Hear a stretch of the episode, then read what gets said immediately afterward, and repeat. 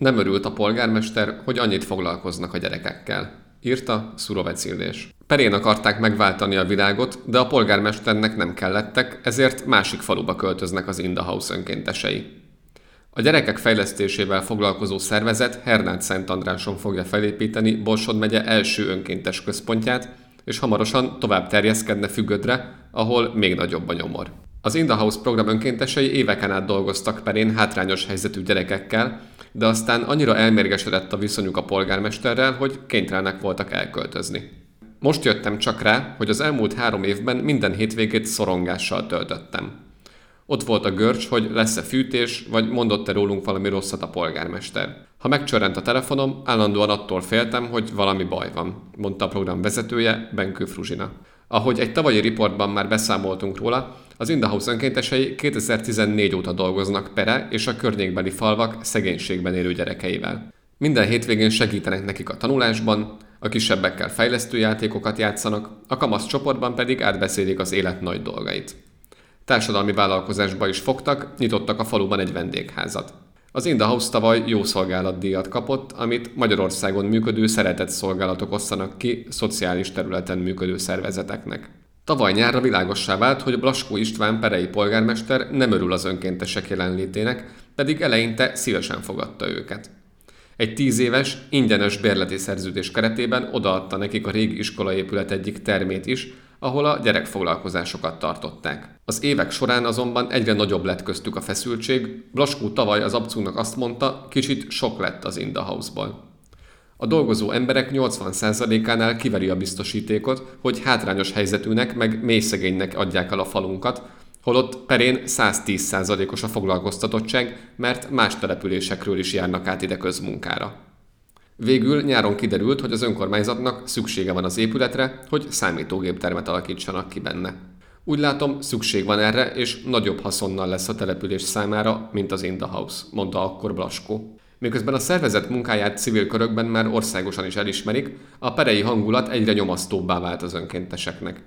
Ezért elhatározták, hogy elhagyják a falut, és a szomszédos Hernát Szentandráson folytatják a munkát. Benkő szerint ott teljesen más a légkör, pedig csak pár kilométer van a két falu között. Nem sokkal a tavalyi riport után keresett meg minket az ottani polgármester édesanyja, aki a tanodában dolgozik. Hallotta, mi történik, és felajánlotta a segítségét. A polgármester egyáltalán nem is szólt bele, azt mondta, ez nem az ő ügye. Tanulva a perei esetből már az elején leszögeztük, hogy mi döntjük el, kikkel dolgozunk, hogyan dolgozunk, és nem szeretnénk, ha beleszólnának, mondta Benkő.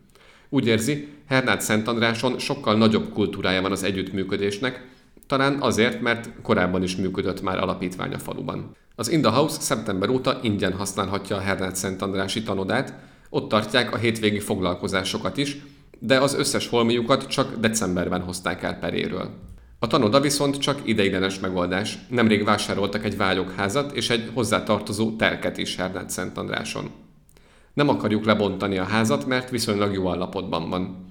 Úgy tervezzük, hogy ott tartjuk majd a kisgyerekes foglalkozásainkat, és kialakítunk benne egy klubhelyiséget is, mondta. Szeretnének felhúzni mellette egy új épületet is, ahol külön teremben tanulhatnak a hiperaktív gyerekekkel, lesz egy szoba a Skype-os mentorálásra, és kialakítanak egy önkéntes szállást is.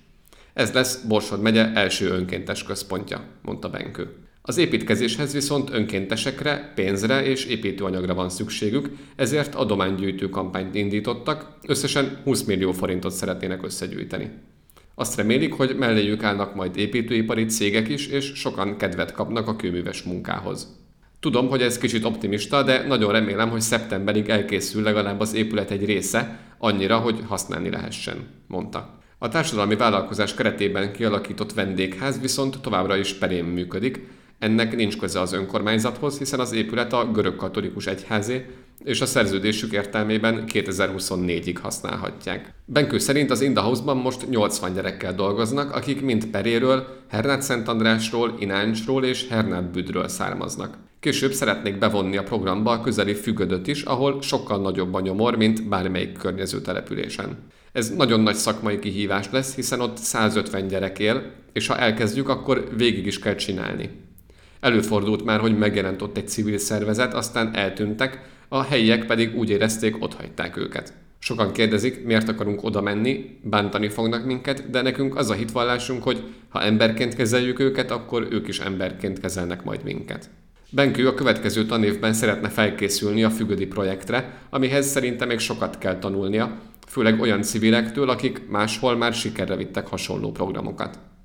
Szerinte ilyen a bagázs és az igaz gyöngyalapítvány is. De az első számú cél most az, hogy felépüljön a ház, és gyűjtsünk még önkénteseket. Most is vannak várólistán lévő gyerekek, akik jönni szeretnének, de nem tudunk velük foglalkozni, mert nem vagyunk elegen.